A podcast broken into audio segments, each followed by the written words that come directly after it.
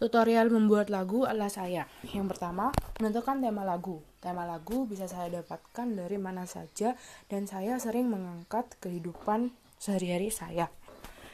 Dan kehidupan di media sosial yang saya jadikan sebagai inspirasi.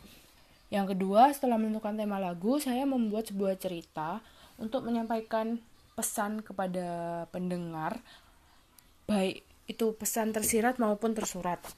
Lalu yang ketiga, saya berdiam diri, menutup mata, lalu mencari inspirasi tentang lagu ini akan saya buat seperti apa. Lalu saya menuliskan lirik berdasarkan hmm, berdasarkan inspirasi yang saya dapatkan. Lalu setelah itu saya mengevaluasi dan memperbaiki lirik yang dirasa kurang tepat.